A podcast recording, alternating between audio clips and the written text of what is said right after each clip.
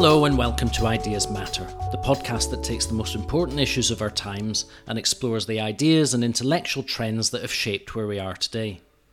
In this episode, we feature the lecture The Culture of Disenchantment Technology, Art, Heidegger. It's the sixth in our series Culture Wars Then and Now. This episode picks up on the story of the culture wars in the post war period, amidst tensions between mass culture and high art, between building on tradition and the determination to discover the new, between the clash of modernism and postmodernism. It looks at the role of the artist, the authority of high culture, and the elevation of the everyday. The lecturer is Angus Kennedy, convener of the Academy and the author of Being Cultured in Defence of Discrimination. Angus is also the co editor of a new book, From Self to Selfie A Critique of Contemporary Alienation. I'm going to try and uh, go through some thoughts about what we've been uh, discussing yesterday to kind of bridge back to that discussion. And then I really wanted to focus on the sort of culture industry discussion in the post war period, but I'm going to look at high culture in particular. But I think we might start with some definitional. Um, definitional excursion, if you like, into the meaning of culture, then look at some of the problems of the loss of uh, touch with tradition, loss of cultural authority, and then try and bring it up uh, to the modern day uh, and look at some examples of discussions about culture um, in the form of classical, classical music, literature, uh, and the arts, insofar as we'll have time to, to do that.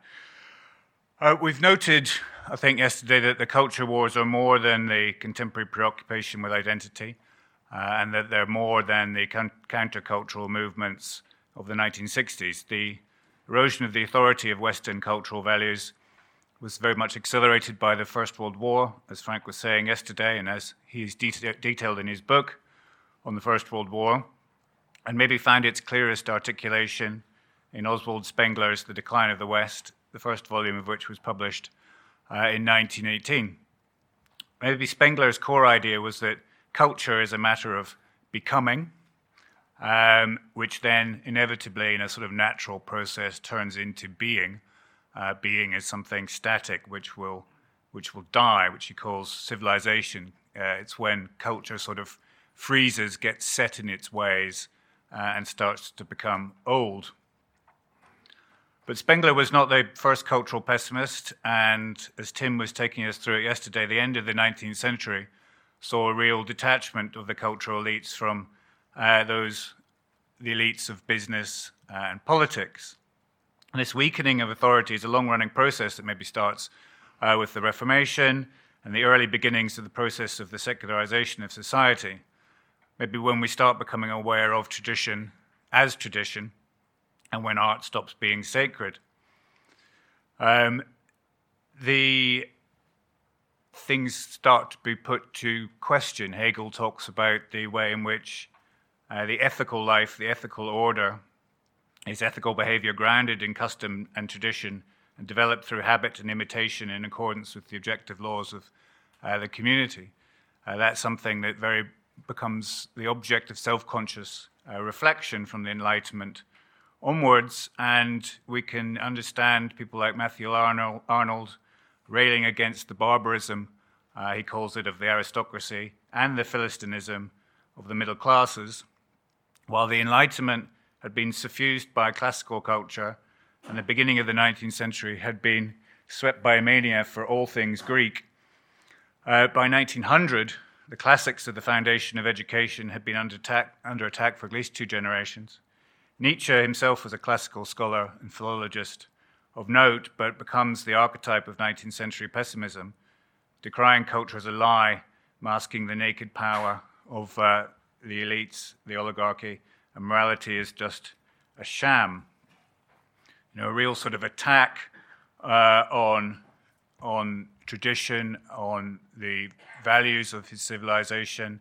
Tim rightly compared it to Heidegger's uh, desire to philosophize with a hammer the destruction uh, of his attack on metaphysics, uh, but it also takes a form in romantic rebellion of 19th century artists who want to uh, do anything to show how different uh, and original they are, how much they're no longer conforming to the values of society.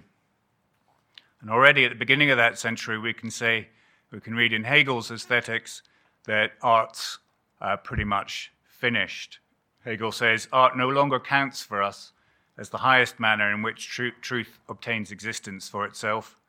In its highest determination, vocation, and purpose, art is and remains for us a thing of the past. What this long running culture war really is, I think, is a weakening and a rejection of the authority of traditional cultural judgment. Without any cultural line being held, there's more or less a cultural free for all going on now. Uh, and as these cultural wars have deepened, we end up with a rejection of the idea of cultural judgment in any form, not just its traditional.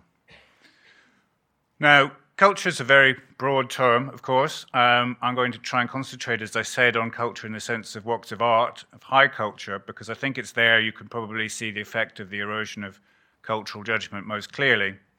And the arts maybe sometimes seem to prefigure and predict uh, what's going to happen in the future. But what is, what is culture? well, at the simplest level, it's not nature. Nature just is. Culture is an improvement on what is, or a taking care of what is, attending to it and nurturing of it. Culture is a Roman word, it comes from the Latin verb colere, which means to cultivate, agriculture. Uh, it means to look after fields and vegetable gardens uh, in which you work under the Italian sun to produce the necessities of life uh, from nature. Uh, so, by extension, the verb colere starts to mean uh, to become to mean where you live, uh, the land in which you inhabit, from which you take what you need to live.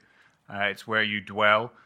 colere is to persist in a place, to stay somewhere that you've cultivated and thereby made fit for you to live in. Culture is about cultivating and making a world and also being in the world. It's got a subjective, active sense and also a passive sense. It's about becoming and being. It's also about giving thanks for all of this, for the kind of miracles of, of nature. Uh, and one gives thanks by making sacrifices in the form of cult uh, to the gods. And you can be thankful as well for after all that hard work in the fields, having a bit of free time at the end of the day, or at least in the good years when the harvest uh, is plentiful and there's a bit of an abundance of olives or whatever it is you live on in ancient Italy. Um, in that free time, you can turn your attention to self cultivation. Uh, you can look after your body, but maybe very quickly start to care for your soul and your spirit. Uh, you can become self cultivating. And at that point, uh, culture tends to take on, inevitably takes on something of a moral dimension. Uh, you ask yourself the question what sort of person do I want to make of myself? And what sort of a person should I be for others? How should I appear to others? How should I be regarded by them uh, as an object of their judgment? Culture essentially then is not natural. We have nature on the one hand, what is given, and culture on the other hand, what we make. In the man made world, we have both use objects and works of art, and both of these are durable. I'm drawing here from an important essay uh, by Hannah Arendt called The Crisis in Culture, but I'll try and give a kind of précis of her argument. Um, she argues that there are various categories of things that we make. So there are things that we make that we use up, uh, bread, clothes, Mills, Mills and Boon's novels, uh, consumer goods. Then there are things that we make that we use to make other things equipment, hammers, machine tools. Now, they have durability. Good hammers are not used up in the hammering of one nail. And then there are things that we make that are not to be used up, consumed, or nor in fact to be used at all, but things that are made to last temples, poems, paintings, things that aspire to the condition of immortality. And the things that last the longest are those that we can be pretty confident uh, are, are good. So it's a safe bet often to reckon that the Iliad and the Odyssey are good works of art because many generations of critics have kept them on the list. And that cultural tradition is a sort of accretion and accumulation and aggregation of critical traditional judgments that have persisted through time. Just for completeness, there's a sort of fourth category of things, uh, which is actions and words and events, uh, which don't last at all. Uh, they disappear as soon as they happen, except insofar as they're preserved in our memories and our histories. Now, these cultural products make up the world uh, in which we, which we live. And art world, artworks uh, are superior to uh, hammers because they last longer. It makes them the worldliest of all things, not made really for us, uh, but for the world, and deliberately removed from the processes of consumption and usage and isolated away from the sphere of human life necessities. Arendt says an earthly home becomes a world, in the proper sense of the word, only when the totality of fabricated things is so organized that it can resist the consuming life process of the people dwelling in it and thus outlast them. It's only when survival at the biological level is assured that we can speak of culture, when things can exist free of all functional requirements, then we can start to speak of works of art. Therefore, all discussion of culture sort of has to start with art, because works of art are the only things that are made solely for the purpose of appearance. And appearance is what we judge in terms of beauty. Right, quick, in terms of how judgment works, kind of get dragged into this by trying to define culture. Judgment works by being able to put a distance between ourselves and the object of our judgment. And we get that distance by sort of forgetting ourselves, by being disinterested. Um, when we're freed from that necessity of being really involved in something, you can step back uh, and judge something by its appearance. okay, you with me so far? Culture, uh, then this world we've created in which we live, comes in two forms. Uh, two kind of conceptions of culture common culture and high or elite culture. Now, common culture is a matter of the traditions that go to make up a way of life the customs, the language, the history, rituals, prejudices, and beliefs of a people. It's what makes uh, a people, a nation, what it is, it's its essence, it's how it defines itself as itself.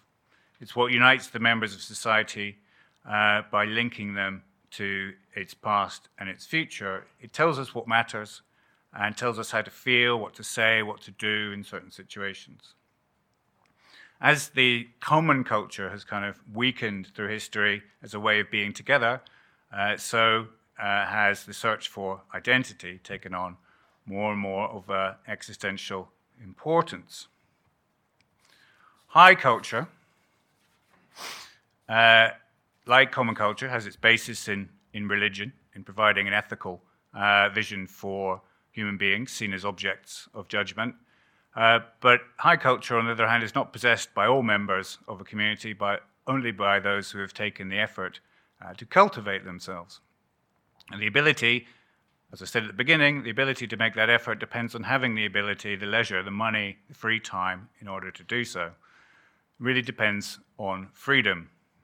Leisure time is the time in which we are free from all cares and activities necessitated by the life process, and therefore free for the world and its culture. This is the view of culture as being something that will reward those who work at it, a subject who is free to appreciate the beautiful object. All right, so that's the history of aesthetics. Uh, and definition of culture in 20 minutes.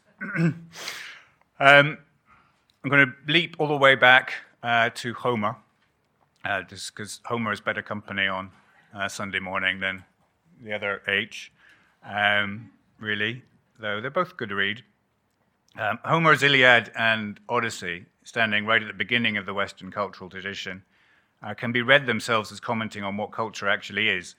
Uh, the most frequent activity uh, in both epics is, is feasting. Certainly in the Odyssey, uh, there's maybe slightly more fighting than feasting in the Iliad, but nevertheless, eating and drinking is a very integral part of both uh, these epic poems. Uh, in Book 14 of the Odyssey, returning to his homeland, Ithaca, uh, Odysseus goes to the house of his swineherd, Eumaeus, who gives him the hospitality which is due to all strangers and beggars. He's disguised as a, as a beggar or a stranger, I can't remember, as a, as a Cretan, I think. Um, he goes to the, Eumaeus goes to the pigsty, chooses two young hogs, and has them brought out and slaughtered, then singed and sliced and spitted. When they were roasted, he came and put them before Odysseus, smoking hot, with the spit still through them, and sprinkled white barley groats on top. Lastly, he mixed sweet wine in an ivywood bowl, sat down, facing his guest, and bade him set to. Odysseus eats ravenously until he's full, and then invents some kind of story about his return from Troy, pretending to be this Cretan, uh, and, and reflects on the importance of meat and wine and how it's their abundance that allows for storytelling to happen. If only we two had food and sweet wine enough to linger on here inside this cottage and feast undisturbed while other men went about their tasks, then I might well enough spend a twelvemonth recounting the sorrows of my spirit and still not come to an end of them, all the sorrows that I have toiled through because the gods willed it so. But it's only five page, pages later, actually, that Eumaeus declares it's time for another meal and calls to his fellow swineherds, Bring me the best hog you have. I mean to slaughter it for this guest from distant parts. We ourselves shall be gainers too, after suffering toil and trouble so long, for the sake of these white tusked hogs, while others devour scot free the creatures that we have labored over. That's the suitors who are eating Odysseus out of house and home. So saying, he turned to splitting firewood with ruthless, ruthless bronze, while the others brought in a fat five year hog and held it by the hearth. The swineherd did not forget the deathless ones, for he was a right minded man. To begin the sacrifice, he plucked hairs from the beast's head, and as he threw them into the fire, he besought the gods, one and all, that sage Odysseus might return to his own home. Then he raised himself to his full height, and with a billet of oak left unsplit, he struck the hog, and it fell stunned. They cut the throat and singed the carcass, and quickly divided it. Eumaeus took strips from all the limbs, covered the thigh bones with rich fat and with the strips, then sprinkled them with barley meal It's a bit of a sort of ritual repetition thing that goes on here. Uh, the barley meal, threw them into the fire. Then his men cut up the rest, spitted the pieces, roasted them carefully, took them all off again, then heaped them on serving dishes. The swineherd stood up to portion them out justly and fairly, as was his way. He divided the whole into seven portions, assigning one with the due prayer to the nymphs and to Hermes, child of Maia, and giving the rest to the diners one by one. He honored Odysseus with the whole length of chine from the hog, and with this tribute he cheered his master's heart. Feasts in uh, epic poetry are actually the settings for the performance of epic poetry. Uh, it's you know you celebrate the fact that you've got enough to eat by making stories, telling, recounting stories in that setting. Um, things that are rehearsed over many centuries, and they give a real historical continuity. They celebrate the values of equal sharing, mutual obligation, individual esteem within the collective. Odysseus gets a little bit more hog. Uh, potential for, but you know, also the potential for universal inclusion. Uh, just sacrifice is given. People do the right things because they are right minded people, uh, still living in an enchanted world where tradition isn't tradition, it's just what you do.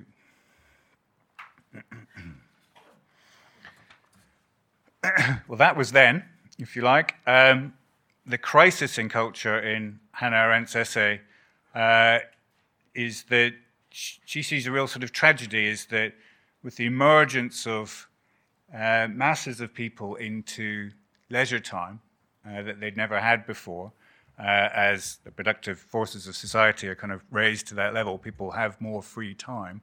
The tragedy she sees is that happens almost at exactly the same moment that the cultural elites give up uh, on the cultural tradition of the West and say, look, there's nothing here. Uh, it's all rubbish. Uh, you might as well be happy with films and Hollywood and mass culture. That'll be fine. There's nothing really else to do. None of, none of this stuff that we've created through the past is worth hanging on to. Uh, the things of the moment are more important. Uh, she says it's the tragedy of mass man that he comes of age as cultural judgment leaves the stage, leaving him bereft of standards by which to judge, leaving him alone, able only to consume, egocentric, and alienated. now, there's this whole discussion uh, post war about how the culture industry has taken over uh, in terms of Adorno and Horkheimer, uh, but also in terms of Arendt, Raymond Williams, and Heidegger. Lots of people make the point that uh, everything is being used up.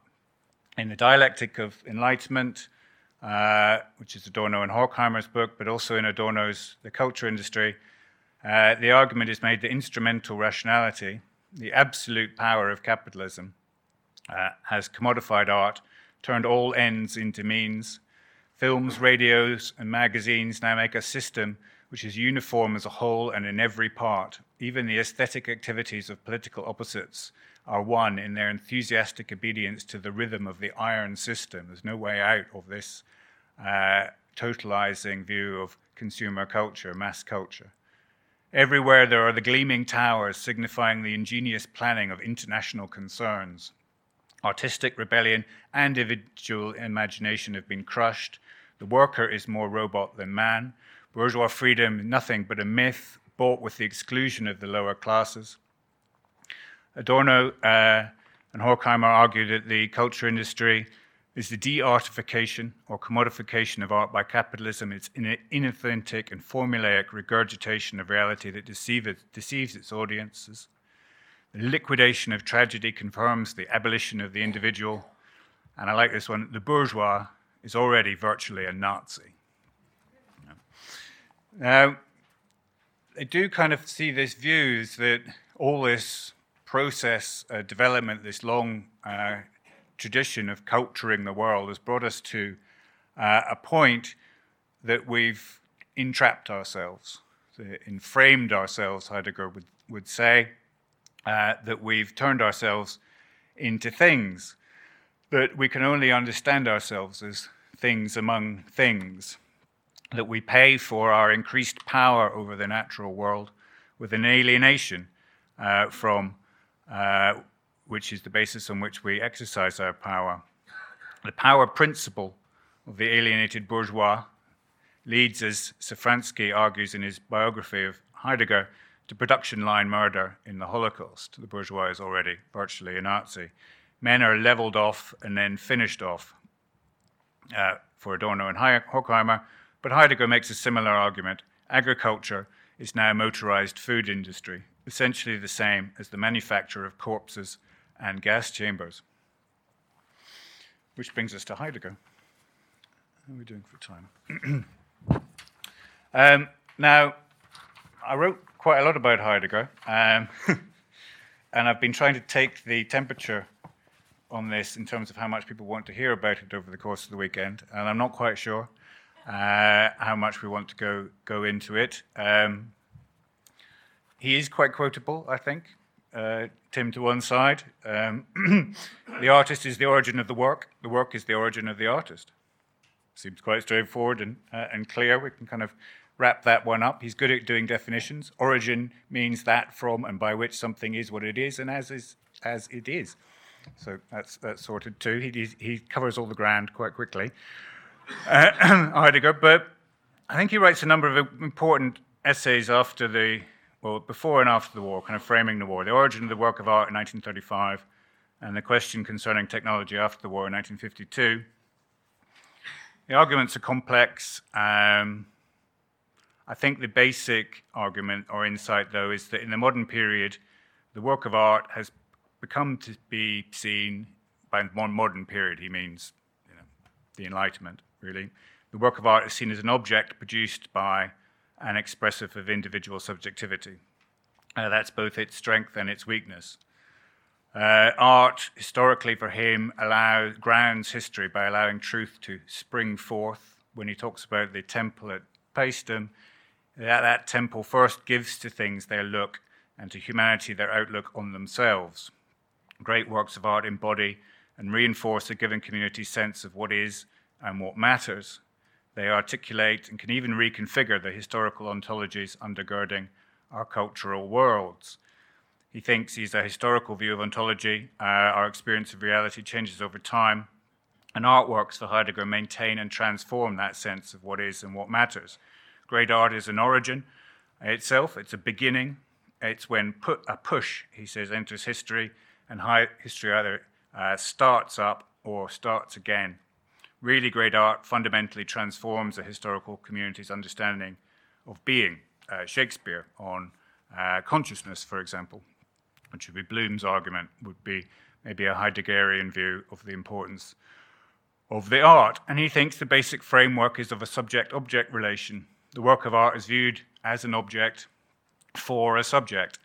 Uh, he argues in another work, lecture, The Age of the World Picture, that the artwork becomes an object of lived experience. We have a lively encounter with an artwork, so we need to step out of the sphere of our own subjectivity to encounter this external object and then come back into our subjectivity with the results of our enlivening experience. And that, so this becomes to count as an expression of human life. We see works of art as themselves expressions of the artistic subject's own life experience, the life experience of, of the artist. So, in this approach, the aesthetic approach, art objects express and intensify human subjects' experiences of life. And, you know, he's, he's sort of right there, but he thinks it's a problem. He thinks it's a, a problem because we end up uh, splitting, split off from the art object. It's over there. And we have lost what he thought was the original Greek Homeric experience, sort of a pre cultural experience when we could have a more hands on relationship uh, with artistic products, use them a bit more like hammers in the everyday, and um, have a more pragmatic in between relationship rather than this distancing uh, one where we judge, we see ourselves as this. Uh, have this totalizing perspective, almost sort of godlike vision on the object, which enables us to judge is it good, is it bad. For Heidegger, it's a problem because we don't have totalizing perspective. We, we have a limited perspective as human beings, and things only come into vision at the expense of other things coming, going out of focus. And he thinks we need to be aware of that all the time, that we, otherwise, we end up being in a trap uh, that we've created for ourselves uh, and so, in that sense, and I think somebody made this point at the end of uh, the discussion yesterday, um, which I thought was, was, was quite right, that Heidegger is sort of interestingly hostile to tradition. He sort of he's irked at coming at the end of this process. It's like, why did all these other philosophers have to come first? You know, there's Plato and there's Socrates and there's Cicero and all these people. They've done all this stuff. It's so annoying. Right? I want to just leap back all the way before them, reject all of Western aesthetics, all of Western philosophy, uh, and get back to when things were just right. Uh, because we hadn't started thinking about them, and we just we need to allow them to just be more. Uh, so he's sort of rejecting all of the past in favor of a, an original outlook in the literal sense. He's, he's irritated about having come last in being thrown into a world in which others have come uh, before him. Now, I mention this because it's that irritation, if you like, with what has come before that we can see um, very much exemplified, I think, and I'm going to leap forward to the contemporary debates now. We can see it very much exemplified in the kind of questioning uncomfortable relate, relationship we have with Western high culture. So, classical music, um, we can see there's often a kind of a problem. Claire pointed out to me, and I was looking this up yesterday, The Guardian. I don't regularly read The Guardian, so I had to rely on her, her help. But um, they ran an editorial at the beginning of the month, uh, of this month, apropos of the start of the proms, uh, in which they asked the question, What is classical music for? The Guardian answered that it's got two purposes today. One is either as an instrument, haha, to be used to drive the homeless away from the streets. You know, they sort of play them in uh, the doors of Burger King or in tube stations to get people to either go away, really irritate them and make them leave. Or it can also sort of perverse, I guess if you choose the right music, you can also calm them down uh, so they won't start fights. So you pick, you know, Wagner or, uh, you know, whatever, whatever your, your cup of tea is. So that's one purpose, keep the homeless off the streets. Or two, classical music is for rich people. Uh, it's just a way of allowing them conspicuous consumption. It's a sort of way of preening uh, and status display. You can buy expensive tickets uh, for Covent Garden. And they're sort of arguing that Adorno's thesis that it isn't a shame that there's serious music uh, has been commoditized. It's been taken over uh, by a sort of culture industry. Uh, and the editorial argues that it's a shame that classical music has been reduced to this. But I think its real point is that it's asking, well, couldn't classical bu- music be so much more than this? They argue classical music programming, pro- programming is missing a chance to expose audiences to the shock of the musically new. Classical music, if it was doing what it should be doing, it would be exposing audiences to the shock of the musically new. Instead, classical music is guilty of continuing to hark back, rejecting innovation. The classical canon, The Guardian regrets, is still mainly made up of the once revolutionary works of Beethoven and other dead white men. So classical music is being sort of put in the court of uh, and found guilty of being classical music. The problem with it uh, is that it's not shockingly new. And if it could stop being classical music, it would be great. So, what is required then, the logic goes, is for classical music to be revolutionary again, to be forward looking and innovative. And this actually is Heidegger's argument. Uh, there, there, he thinks there's a possibility to blow this all up uh, with a, a, revolutionary new uh, work of art. He doesn't know how it's going to happen. He thinks the miracle's required, that only a God can save us now. But the same argument is being made uh, by The Guardian. Uh, it's also calling for composers of this shocking and new music, which I doubt we could really any longer call classical. It's calling for its composers to be neither dead, nor white, nor male, but to be women. And uh, the first night of the proms was uh, Friday night, and the, all the commentary I've read in it so far is in terms of the sexual politics of the conductor and the composer both being uh, women of the opening work. That's really what's making the headlines about the proms this year. If you can't be um, neither dead nor white nor male, you can at least be Stormzy, of course. Uh, two out of three ain't bad after all. Stormzy has been touted by the charity Youth Music as a much needed replacement for Mozart in school music education. Why, you might ask? Because this charity has done a four year study in which the research shows, as the phrase goes, that children who get to listen to grime and hip hop are less likely to be excluded from school for drug and alcohol use than those poor youths who are forced to listen to Figaro and the Jupiter Symphony or even the horrors of Eine kleine Nachtmusik.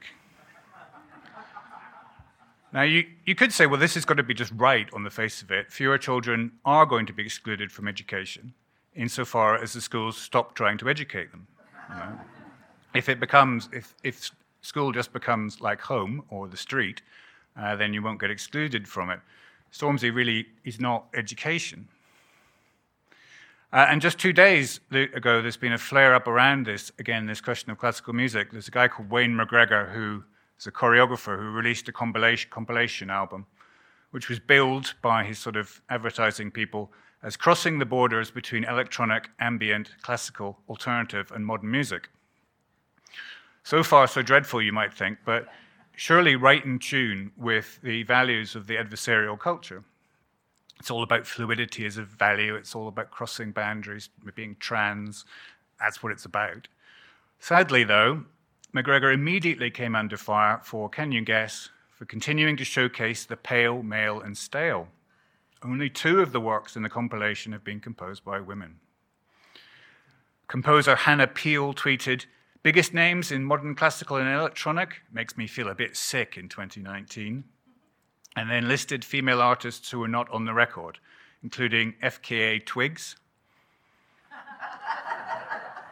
Gazelle Twin, Poppy Ackroyd, Holly Herndon, and Mira Calix. if you indulge me just for a minute, I had to look these up. Gazelle, Gazelle Twin um, is actually a Brighton band uh, whose aim is to de- defamiliarize the horrors of contemporary British society, uh, reflecting on Brexit, poverty, and xenophobia. Uh, they defamiliarize these things through absurdity. let me read quickly from a review in The Guardian, naturally, uh, of their album Pastoral. The poor are kicked into the curb like empty Coke cans. Shrill and fractured voices hector that it was much better in my day. The admirably nasty production, turning the thumbscrews on Chicago footwork, battering ram techno, operatic vocals, and sylvan folk, means that not only is Bernholz preaching to the converted, she's also preaching to an audience who pride themselves on their tolerance for enduring hostility. It might make for a more engaging performance than straightforward listening experience, although Bernholz's ingenuity does reveal itself. She meshes penny whistle squeals, traditional English song, and Punch and Judy shows into her aggressively latticed rhythms, creating a genuinely foreboding tension between Britain's past and present. By interweaving them, she refuses easy binaries between the benefits of either one. And she makes that the more arresting by suddenly dissolving harsh tones to liquid, yanking the notion of a green and pleasant land firmly out from beneath your feet. I mean, this, the idea that you need to be defamiliarized and made uncomfortable in your own home is a real trope of uh, a lot of uh, modern art. Mira Calix um, deserved a mention as well. She, um, she uses insects, uh, both live and recorded, to make music. Uh, she uses wasps like a string quartet. I really am not making this up. She, she, she taped Wasp Song in an anechoic chamber at the Natural Museum of History in Geneva, an anechoic vault, which has no echo in it, which allowed her to source the kind of sounds that human beings are not normally able to pick up. She said she heard amazing things like ants walking or moths coming out of their pulps. This became a performance piece called Nunu, in which she placed live cicadas and crickets in a fish tank on stage with cameras trained on them. Projections were broadcast to the audience on a giant screen. This actually caused some freakouts. One woman listening to the entire show with her eyes closed, uh, in danger of being triggered. Uh, and there were people who were, who were concerned about uh, the possibility of insect cruelty. But Calix had actually hired a handler to make sure the wasps had a heating pad, uh, water, and, and lettuce. Ex- experiments in living. I mean, it's, it's it's all good. Um, it's, a, it's a bit of a diversion mainly, but the discussion about classical music is these exemplify ways in which they have to, it has to stop being classical. Um, you can decide whether or not that kind of thing is, is music, but the cultural war here is that the problem really seen that cultural music is uh, classical music as old and white. Has to be transgressed. We need the new. We need the cross boundary. We need things that are not defined or limited or judged or standardized in any way whatsoever. There's a real rejection of any kind of elitism uh, in the arts. Any kind of claim of cultural authority is immediately undercut because you'll fail to be diverse enough. And it's a kind of process. I've got the best compilation album of you know boundary crossing music. No, you haven't. There aren't enough women on it, or there aren't enough da da da, and so it unravels. The only possible criterion uh, is relevance. It's uh, the only extent to which anything could be said to be good at all is the extent to which it's good for me, which is the argument of John Carey, actually, in What Good Are the Arts, which is really a manifesto for cultural relativism, in which he argues anything can be a work of art. He sort of, you know, let's celebrate the fact that traditional authority is gone. Uh, anything can be a work of art. What makes it a work of art is just that someone thinks of it as a work of art. And that someone, he's very explicit, can be just one person and doesn't need to be a person who's arty in any way, knows anything about art. For Carey, the art world has lost all credibility. It's exclusive, it's snobbish, and it's been justly destroyed by the end of deference and the advent of mass art. It's not a separate category of things anymore. Remember the point about Arendt at the beginning. It's not set away from the life process and looked after uh, and appreciated. It's all messed in. Um, there's nothing, uh, there's no separately existing category of works of art somehow more intrinsically valuable than things which are not called works of art. which is to make art all about me. Whereas I think it's not for us at all. Um, I think you should sort of look at it the other way around. You should, you should say, how do we make ourselves uh, better for art, rather than asking, uh, what have you done for me lately, art? Um, now I'm going to sort of finish there because I've run out of time. Uh, but just with a couple of closing thoughts that might start the discussion. Um, I'm arguing that there's this generational problem, if you like. There's the old stuff of the dead white men and their standards, which are rejected in the names of sort of being about me and personal identity.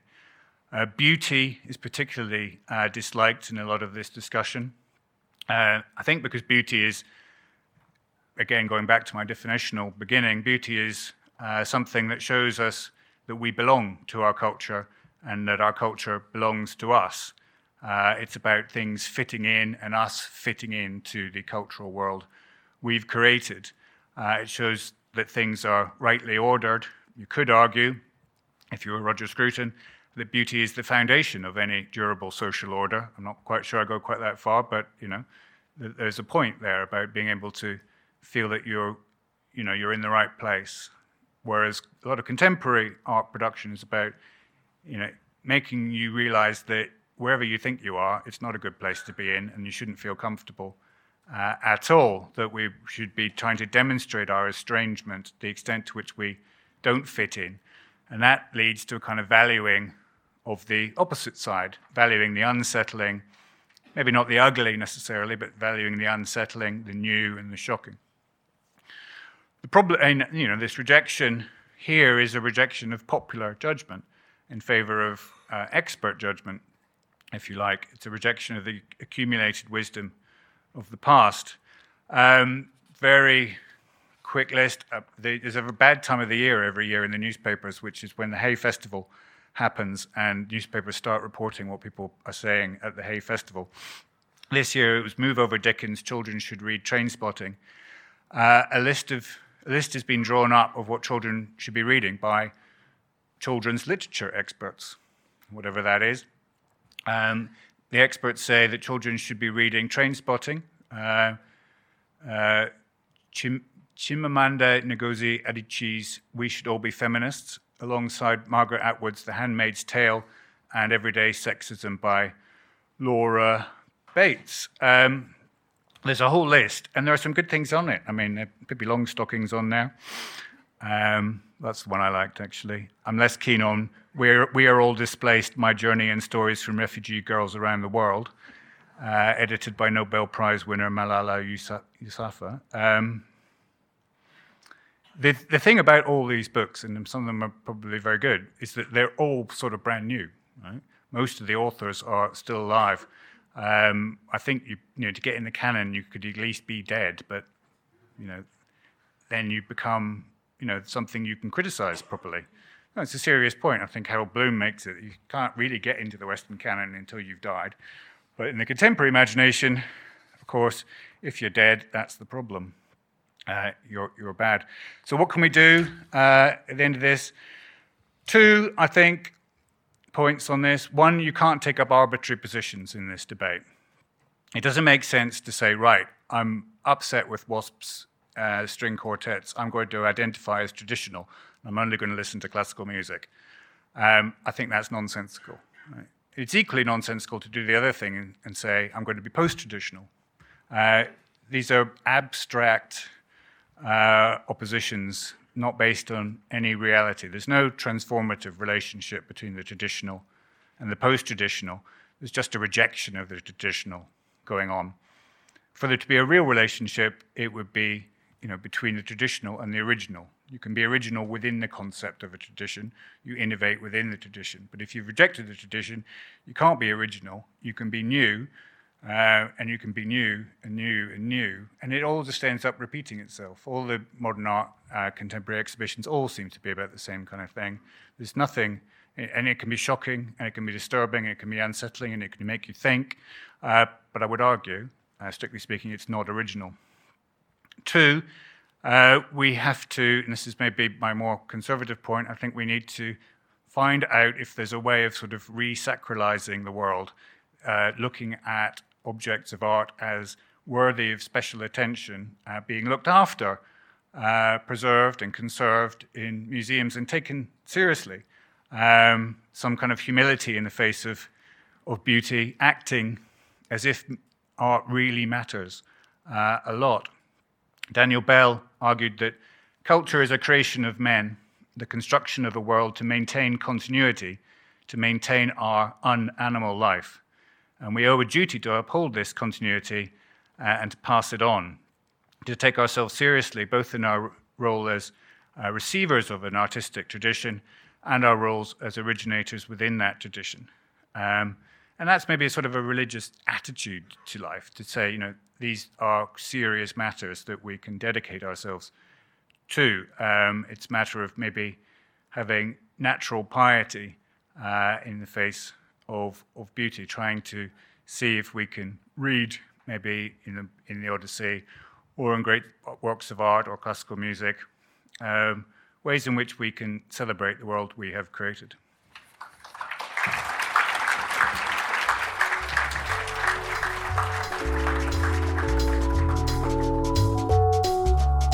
Don't forget to subscribe to this Ideas Matters podcast on your favourite feed. And if you can, we'd be grateful if you could leave a review, which will help us get the word out about this series. For anyone who wishes to explore any of the lecture topics in more depth, then do check out the additional readings that are listed in the accompanying notes to the podcasts. Or you can visit the Academy at our website www.theboi.co.uk. I'm Alistair Donald, Secretary of the Battle of Ideas charity, which organises the Academy, as well as Debating Matters Schools Debating Championships and Living Freedom, the annual residential school for under 25s. If you would like to support this podcast, or any of the educational and citizenship initiatives, then please consider making a donation to the charity. More details of our work and how to support us are available at the website www.theboi.co.uk. Finally, thanks to Will Nesta Sherman who edited this podcast series.